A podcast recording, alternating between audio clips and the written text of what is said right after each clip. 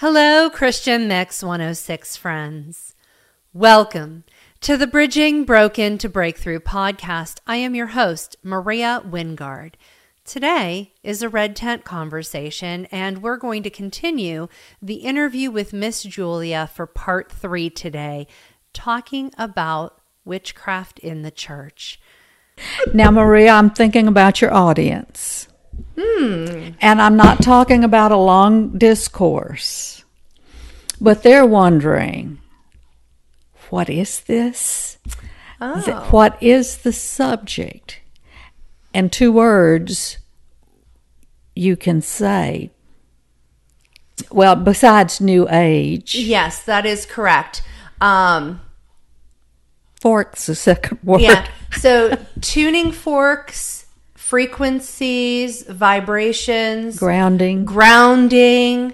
Um, all of these things are new age, which is really paganism repackaged. Yes. New age is really paganism repackaged. These are ancient practices that are now back into the church, repackaged in a new format, slapping Christ on it, just like it's the tribe of Dan.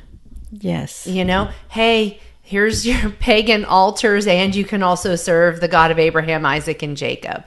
Um, Jacob, with his uncle Laban, his wife grabs the pagan altar. Or, I mean, the pra- pagan god Yes. off of her father's altar. Yeah. And the heifer sat on it. You Yes. know, on her camel. Oh, it goes right with our theme. Yes, it does. She's like, Dad, I'm on my monthly. I can't get off my camel. you know what I mean? So it's like she went to such great lengths to have mixture in her family. She had the God of Abraham, Isaac, and her husband Jacob, and she still wanted to sit on her idols. Don't we? Right? Right. We don't want to give up our idols because, you know, I can be grounded to Mother Earth. No, you need to be grounded to the Word of God by the Spirit of God. You need to be grounded in the Word of God, not grounded to Mother Earth. You know, and, and, and I want to make sure I, I very clearly articulate this. Um, those things are real because we live in a supernatural reality that is over top of our physical reality. So, people getting healed in New Age and Hinduism and all of these other things is real. Yeah. Okay. So are you going to encounter the supernatural and feel something? Absolutely. Could you get healed? Absolutely. But God gives us a different path. I mean, we see Jesus when Satan came to him and he said, If you are the Son of God, turn this stone into bread. And Jesus said, You're not to, t- to tempt, right? Yes. Tempt him to what? Using witchcraft Yes. using the methods of Satan to achieve um, a good result. And so I, that's I am going to do a show on this. Right. I will do a show on that. Um, that's definitely something I'm I'm I was so shocked at some of the things that I ended up discovering as I realized how much this was entrenched in the hyper charismatic movement um, and how much we are using these things as crutches because we so want the supernatural, right? And they're getting the supernatural and they're getting results in the new age. But there's a better way. And Jesus showed us that. And that was denying himself and Yes. picking up his cross.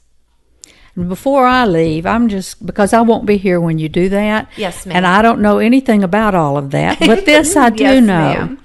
The ecology movement, the green movement, Yes. is also has be- has become a religion, and Yes. it is organized.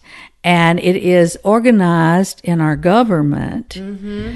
and uh, it is. I have heard and I haven't really gotten a, a good bit of research done on this, but the name of it, the idol, is the green dragon. Oh, wow.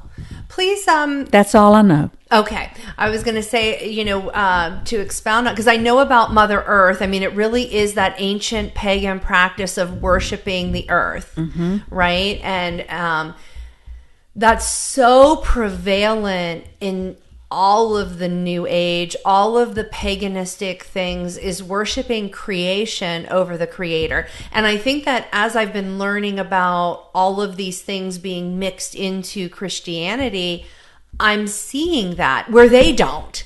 They believe they're serving the God of Abraham, Isaac, and Jacob, but in reality, they're they're worshiping the frequency of the tuning fork and they're worshiping the vibration that brings the you know i'm i'm healing by getting the right frequency. You know i just mm-hmm. have to get the right frequency for mm-hmm. the problem. Mm-hmm. No. In the name of jesus be healed. You know god made it so simple. Matthew chapter 10 for those listening, because I know Miss Julia knows this because we've talked about it, but Matthew chapter 10 is the most concise um, set of directions on how to do this. I'm going to read it verbatim. So that way there is no misconstruing here. Jesus called his 12 disciples and gave them authority to force evil spirits out of people to cure every disease and sickness. And then he lists them. Jesus sent the 12 out with the following instructions Don't go among people who are not Jewish or into any Samaritan city. Instead, go to the lost sheep of the nation of Israel. As you go, spread this message The kingdom of heaven is near. Cure the sick, bring the dead back to life, cleanse those with skin diseases, and force demons out of people. Give these things without charging, since you received them without paying. Don't take any gold, silver, or even copper coins in your pockets. Don't take a traveling bag for the trip, even a change of clothes, sandals, or a walking stick. After all, the worker deserves to have his needs met. When you go into the city or village, look for people who are willing to listen to you there. Stay with them until you leave that place. When you go into a house, greet the family. If it's a family that listens to you, allow your greeting to stand. But if it's not receptive, take back your greeting. If anyone doesn't welcome you or listen to what you say, leave the house or city and shake the dust off of your feet. I can guarantee this truth. Judgment day will be better for Sodom and Gomorrah than for that city. I'm sending you out like sheep, sheep among wolves. So be as cunning as snakes, but as innocent as doves. Watch out, for people will hand you over to the Jewish courts and whip you in their synagogues. So, in there, we we we literally see everything.